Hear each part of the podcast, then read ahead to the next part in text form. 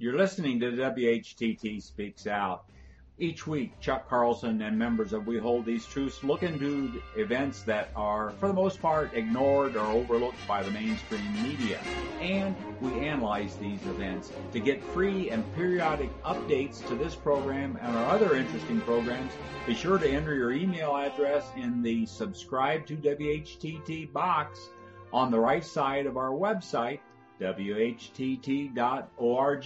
And now, ready, set, let the sparks fly. Good evening, ladies and gentlemen. This is Chuck Carlson. I'm your host tonight for We Hold These Truths Speaks Out, filling in for Tom Compton, who normally does this. And Tom is a guest tonight who will be telling us about an event that was just pulled off here in Phoenix, Arizona. This report tonight is about We Hold These Truths Vigil that we held. And uh, by the way, this is something like the 240th or 250th vigil. We've really lost count over the years. But this one was at the Southern Baptist Convention annual meeting, at which some thousands of participants come from all over the country. And this is the second time that We Hold These Truths has held a vigil at this national conference of the Southern Baptist Convention. First time being in 2008, if my memory is correct. And we had an excellent report to give tonight about the success that we had in meeting and greeting these people and in some respects challenging them. So we're going to ask them to give their account of what happened and we'll start with Tom Compton. Tom, tell us what, how, how you saw uh, the convention and how people responded to our message and what message we presented to them. Well, I think first we need to back up because, as Chuck mentioned, we've had over 200 of these vigils all around the country. And the first vigil that we conducted was here in the Phoenix area at the First Southern Baptist Church of Scottsdale. Now that was in November of 2002, several months before the second Gulf War against Iraq was started in March of 2003. And until recently, I didn't understand why this particular church was chosen. Why did we pick on a Southern Baptist church? And so I want Chuck to tell us what prompted him to choose a Southern Baptist church in the first place. So we held up signs like choose life, not war. Blessed are the peacemakers. Who would Jesus bomb? To ask the people inside uh, these questions. And of course, many people inside had no clue why we were out there. But Chuck, could you just explain a little bit on your thought process and what was the trigger point, if you will? Okay, Tom. Uh, sure. Prior to this time, I was a deacon in the Southern Baptist Convention Church in Colorado and had been for many years. And I was well aware of the positions of the Southern Baptist Church on many issues. And during the uh, years of 1990 and 1991, the Southern Baptist Convention began to take a very pro-war position. In other words, they were backing the then pending First Gulf War, which began in 1991, and of course later on took a much more vocal position. So when we started We Hold These Truths, it was natural for us to pick a Southern Baptist church to go to, Tom. And we picked the first Southern Baptist of Scottsdale, Arizona, because it was a very well established uptown posh church in a wonderful neighborhood. And we held our first vigil there and we had a, a fairly large turnout for them and, and the subject of our effort was choose life, not war, just as it is today. So this is why, Tom, we started with the Southern Baptist churches because of the long history of the Southern Baptists of being pro-life in terms of the life of unborn children, but having this strange contradictory position where they could find the justification for wars that took the lives of eventually millions of people. And in one of the uh, articles that we wrote for the current convention, we pointed out that the Southern Baptist Convention was losing members very rapidly at the rate of about 200,000 a year.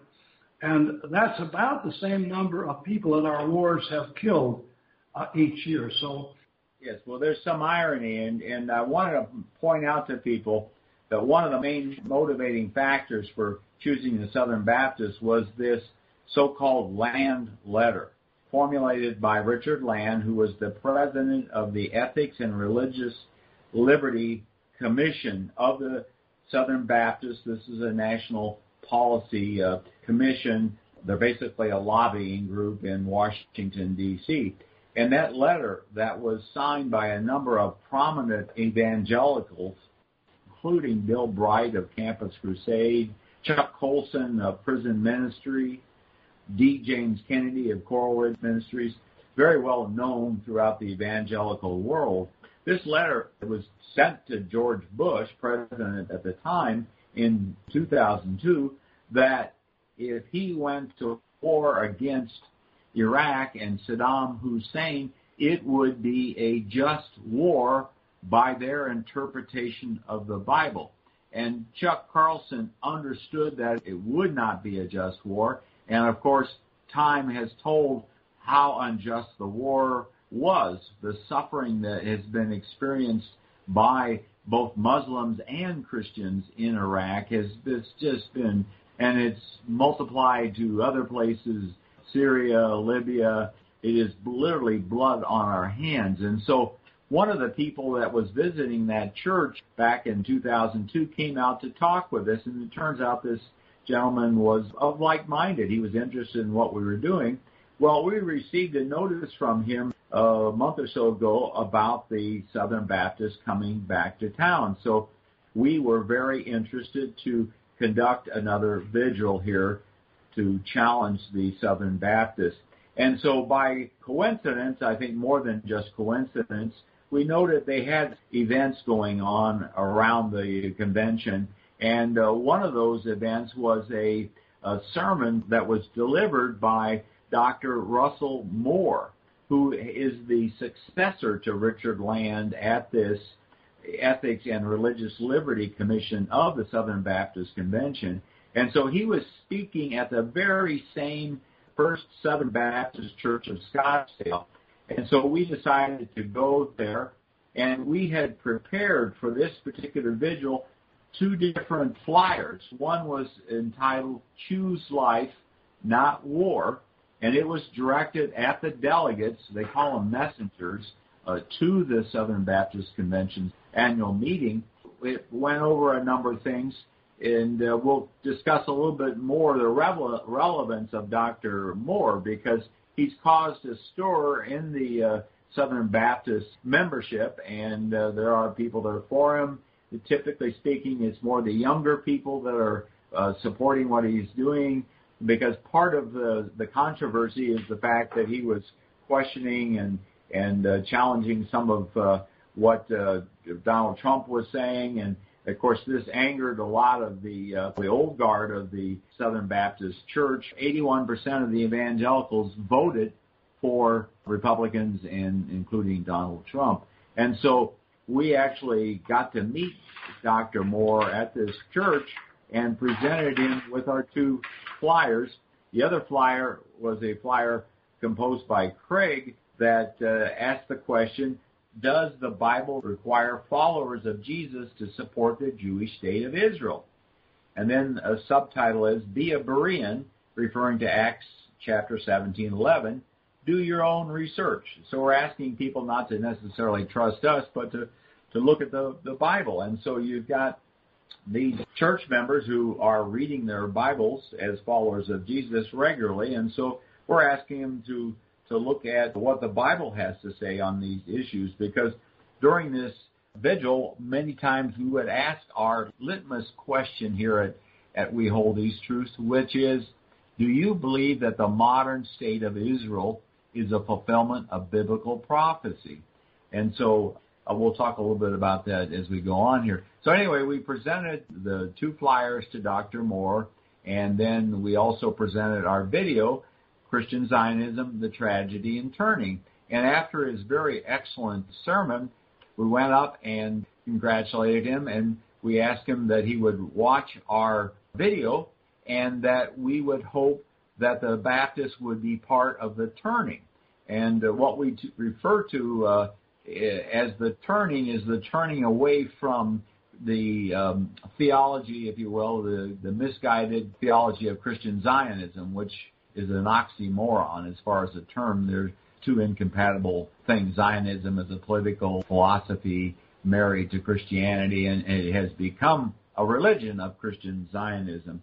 So we went to the uh, convention center here in Phoenix, Arizona to greet the messengers, delegates to the Southern Baptist Convention, and we had just a kaleidoscope of uh, interactions with people from very favorable, and we got a number of messages very loud and clear that it's a conglomeration of churches and the churches act independently. So you've got the big body at uh, at the top that makes the policies and so forth, and and so what people at the bottom are more concerned about issues like uh, do we have an altar call uh, at the end of our services and things like that. They're looking more at the theological things that address. But we saw from the interaction and passing out flyers with people, for example, we were getting people to take our flyers by saying we're looking for a few good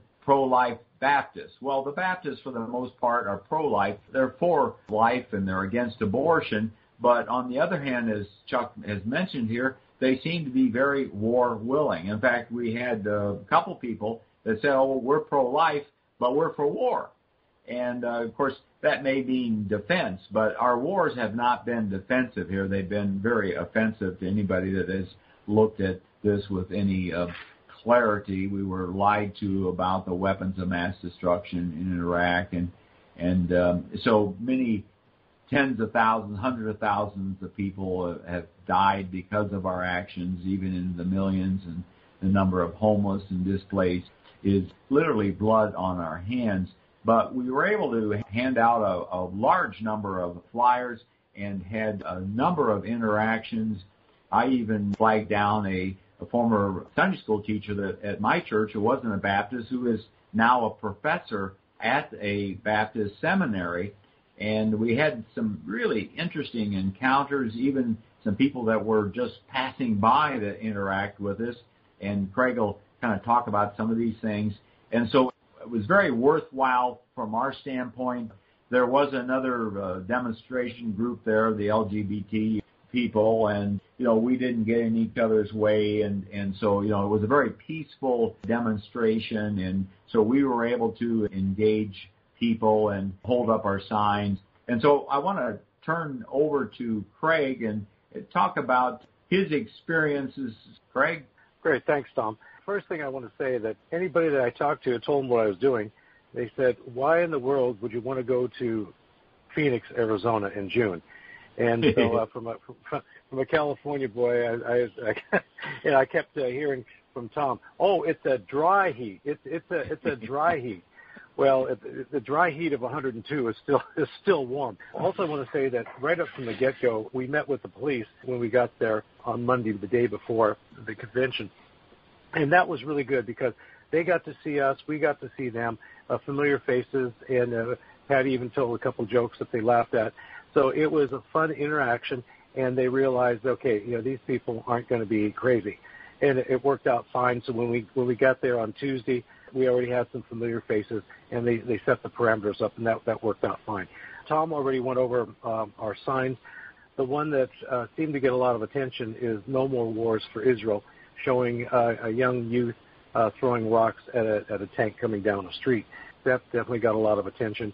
And blessed are the peacemakers choose life, not war. We talked about that, and I think we passed out. Oh, Tom, what, is, what do you think? Uh, 400 flyers, 350, 400 flyers? What, do, what was your yes, easily. Yeah, it was uh, the as far as being able to interact with people is probably the best one as far as quantity and interaction with people that we've had in over you know the 14 and plus years that we've been doing these vigils. So it was it, people seem to be ripe actually, and uh, we got you know so many different uh, responses that it was very encouraging to see that there is a range of belief in the Southern right. Baptist. Yeah, and that's I think probably the biggest thing we would take away is that the Baptists are not monolithic in their belief structure. And like Chuck mentioned about the land letter, and really be able to show that the Southern Baptist Convention really has taken a pro-war stance throughout their their recent history anyway. And as as we encountered people, they learned more about the Southern Baptist Convention, and we we learned uh, uh things too. So it was kind of a give, give and take back and forth. Typically, you know, we heard these lines that are just over and over again. We have the love for the Jewish people, and then uh, uh, Israel is the only democracy in the Middle East. Those lines get said over and over again. But when I asked people to, could they prove to me that the Jewish people today who call themselves Jews are directly related to Abraham, Isaac, and Jacob and Moses and all that, they recognize that there, there's no way that they could prove it. I want to go over some of the encounters, just about three that really stuck out for me. There was a, a gentleman named Lawrence and, and his, his friend that uh, I was I was holding my, the signs up, and they came over, and there was definitely a lot of question, like why? Obviously, this is a Christian group, and who would Jesus bomb? But why is a Christian group outside of a Southern Baptist Christian convention? And it, it was there was a kind of a disconnect there, and so definitely a lot of people would come over and say like, you know, why why are you guys here? So Lawrence and, and his friend came over and they were asking me questions, and I started talking to them, and uh, Lawrence was pretty good. His friend was definitely getting more agitated as they talked about Israel not being a fulfillment of biblical prophecy, because that was definitely uh, close and very near and dear to his heart. Well, they they went away after a good good discussion, and then on Wednesday, uh, Lawrence came back, and we we talked some more. He gave me some of his history, history, and we we talked about things. And he said that the night before that he and his friend had had dinner, taken our literature, and they were going over it at dinner. And his friend goes, "Wow, these guys are right." He realized that we weren't nutcases; that we are looking at Scripture, and this is a scriptural position, is a very biblical position that we hold. And so that was really good. Also was interesting. Last year, the Illinois Baptist Association tried to pass a resolution at the convention, but on the state level, they actually passed a resolution to pray for and for the Southern Baptists to support the Palestinians.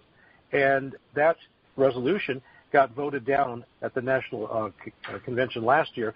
And, you know, it had such, uh, let me see, I think I've actually got it here. Resolve the messengers of the IBSA, which is the Illinois Baptist Association, encourage all members of Southern Baptist churches to partner with churches ministering to the physical, social, and spiritual needs of the Palestinian children, and be it further resolved that all members of Southern Baptist churches are encouraged to stand in solidarity with the Palestinian church and those who have surrendered to Jesus Christ as their Lord and Savior and accepted God's offer of a pardon. And it goes on. So here was a resolution to support the Palestinian church. and in Illinois, the Illinois state passed it. It went to the national meeting, which is last year's version of what we were at, and it got voted down. It didn't, it didn't come out of committee. Well, uh, the author of that Illinois bill, an, author, uh, an attorney named Bruce Kugler, you know, he came up and we had a great, great dialogue with him. And his goal is to get more than just one state. He would like, obviously like to get all 50 states to have a resolution to support Palestinian Christians uh, for next year's gathering in Dallas, Dallas, Texas. So that that was a good exchange with him. Uh, also, uh, I'm when I was doing a, some research on the Southern Baptist uh, Convention, finding what the positions were on, on Zionism and so forth, I came across a uh, uh, September 26, 2012 article from the uh, ELRC, that's that uh, Ethics and Reli- Religious Liberty Commission. That's kind of the policy, public policy arm of the Southern Baptists, and it was written by then uh, Vice President of the the uh, Washington D.C. Uh, ELRC, a gentleman named Barrett Duke. Well, this year Barrett Duke was the head of the resolution committee, and he was he was bringing the resolutions forward. And so I I had read his article, pulled it off the website, uh, found what he what he said in oh, his article was I I support Israel, and he it's a it's a big long piece on why he supports Israel underneath the ELRC uh, banner. So I'd read that, and uh, pretty much I, I I'd started deconstructing it because it's just full of uh, gaping uh, inconsistencies and so forth. So I I looked at that, and interesting thing here with the convention, it was live streamed.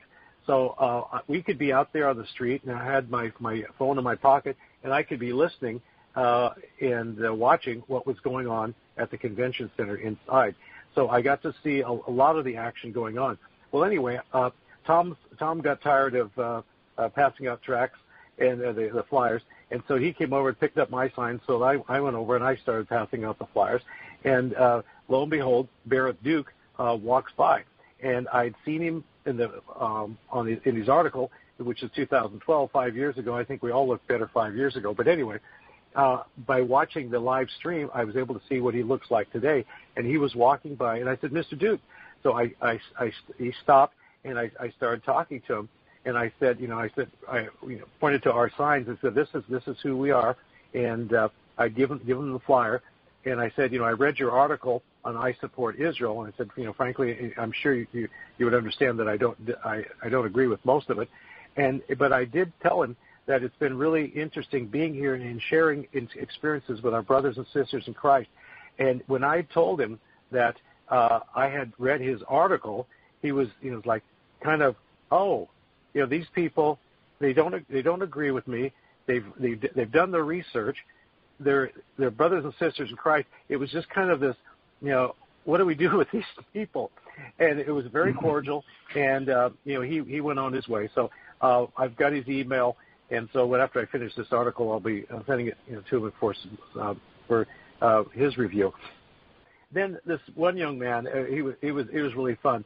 Uh, his name Brandon, and he's got uh, Hope for Hipsters is kind of his thing, and is trying to reach out. And so it was fun to get a younger perspective on that. As far as the interviews go, a young man from Tennessee named Chad came up and, and wanted to know like what are we about, and he's like, what do these signs mean?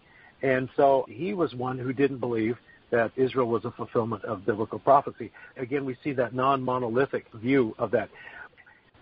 Thanks, Craig, for that report. I want to ask Patty, who was there holding signs, could you just give us a couple thoughts? You were observing people. I think this was really interesting, Patty, your observations, because we were trying to be busy engaging people and talking to them, but you were, you know, holding the signs there and you did engage a number of people. In fact, she even got attacked by one gentleman who we think had some issues. But could you just give some general comments, Patty? Sure. What I realized after a while was the first day and in the morning, we kind of started out with the signs that just had words on them. There were no graphics. And at some point, I don't know if it was when we came back from, from lunch, we changed out some of the signs and so those were ones with graphics. And then I really started reading faces. I wanted to gauge their emotional response because, well, a lot of them just would not look at the signs. And in fact, some of them just put their heads down. It was almost in, in shame. But the ones who did, and especially, the, you have to understand, there were quite a few families there. There were people in their 30s and 40s, fairly young mothers with children, some of them very young in strollers. And they looked at the signs, and I could see the pain and the, the confusion on their faces, and they looked horrified because somehow it was getting to them. Because that, for example, the uh, Choose Life Not War, on the bottom there was a picture of a Their child. little girl. Yes. And you know, unless you're a sociopath, yeah, that's got to tug at you a little bit. And what I told them was, you know, I'm glad that you're here so that you can see our signs, you can hear their message, and then you can go to the book of Acts and compare. Great, thank you. We ran to a gamut of beliefs, and I would ask our question again, and I asked it of a, a fairly young man from Mississippi, and he without hesitation said no, he didn't believe that the modern state of Israel was a fulfillment of biblical prophecy. But he had said that two years before, the president of the state Baptist organization for Mississippi had delivered an address, and the address was entitled Why I Am a Christian Zionist and Why You Should Be. And so I asked him the, the question, do you see any turning away from this kind of thing. And he did. And so that's where we got some hope. And we are thinking, well, maybe the Baptists, this is a sign of the turning. We've seen the turning away from Christian Zionists in a lot of the mainline churches like the Methodists and Presbyterians, Church of Christ, and that type of thing. And so maybe with this Southern Baptist, which is about 15 million members, I think when you were uh, a member back in the 90s, they were like over 20 million, weren't they, Chuck? The number was a lot higher. They've lost the membership for nine years in a row, and it was a concern even then. Yes, and the Southern Baptists are losing. And our little flyer that we passed out challenged them and suggested that if they accepted policies that made sense and would make sense to Jesus, they wouldn't be losing their youth. That was the, basically a message we we tried to give them as, uh, in our in the flyer we passed out to them. We hope they listen to it. Yeah, we'll include a link to the uh, the actual flyers that we handed out, and just quoting from uh, Chuck's article, quote, and how do you reverse the stampede of your youth leaving the SBC, as recently discussed in the Atlantic? You need to give your youth causes they can understand. No logically minded teenager can understand pro-life and in the same breath pro-war. A war-willing message from the pulpit is the ultimate selective racism that has been the Southern Baptist position for many years. No wonder you're losing your youth. So that's pretty powerful. We had one lady came back and said she didn't agree with it and put the paper back on the ground. So it's very interesting that what we saw there was eye-opening for us, and we hope it was eye-opening and thought-provoking for those people that were attending and they did see our signs and those who didn't like that we were there. And we even had people thank us for being there, you know. So it was most gratifying from the experience. It was a traumatic experience to do this. And uh, who wants to challenge their fellow Christians? I have a word to add, and that is uh, to our listeners. If you have churches that you feel are advocating war, that, that they need to have this message, contact us uh, through the contact information on our website. Let us know that you want to do a vigil in your city or town, and uh, we can explain how to do it. And we've done a lot of them, and we can steer you on how to do these. Of course, you're talking to three experts tonight, but uh, we found out that we can do these with just a handful of people almost anywhere, and there's always gratification that comes from them. Yeah, thanks, Chuck.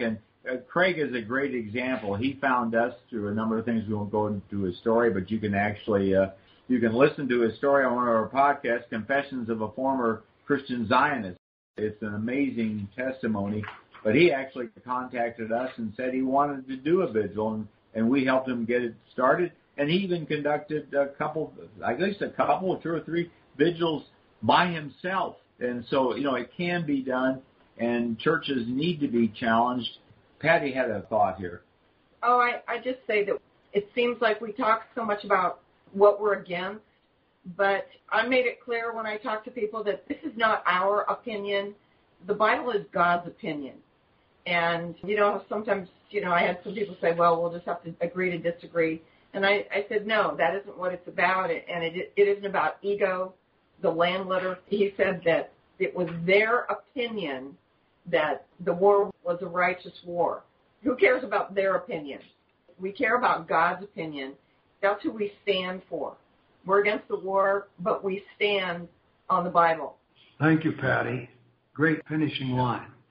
Well, ladies and gentlemen, thanks for listening to our report here. Uh, it's been exhausting two days for us here uh, in Arizona in the heat and uh, we feel it was really worth it. We had, like we mentioned earlier, some other people join us. One fellow actually that lives in the Phoenix area had watched our film, The Tragedy in Turning, and contacted Chuck, and he actually showed up on Wednesday morning, the second day, and we had good dialogues with him. So it's not a, a mass protest. You don't have to have a lot of people there because they know you're there, and if you have a handout, that makes it even better because they can have something to look at and think about. And that's the only thing we can ask is that people consider what we're saying because we're, as Patty said, we're not there to uh, boast our ego or anything like that. We're we're out looking to uh, be uh, witnesses that Jesus Christ is the Prince of Peace, and we should reflect that his principles to love your neighbor as yourself, even love your enemy. And, and we see these inconsistencies among the, the Christians today, and, And so we want to challenge Christians with these notions of choose life, not war. Blessed are the peacemakers. And I forgot to mention the uh, the um, excellent slogan that Patty came up with. Where are the peacemakers? That's what we want to know. We don't see evangelical churches praying for peace. Uh, they basically tacitly approve these wars where we know there's a very high percentage of the casualties are civilian. Thanks for listening. If you like this program, please let your friends know about it and our other thought provoking podcast. And be sure to visit our website, whtt.org, for a wealth of information on Christian Zionism and other critical issues that we face. Also, at whtt.org, you can watch for free our award winning documentary film, Christian Zionism The Tragedy and the Turning, Part 1. Join us in our efforts to wake the town and tell the people.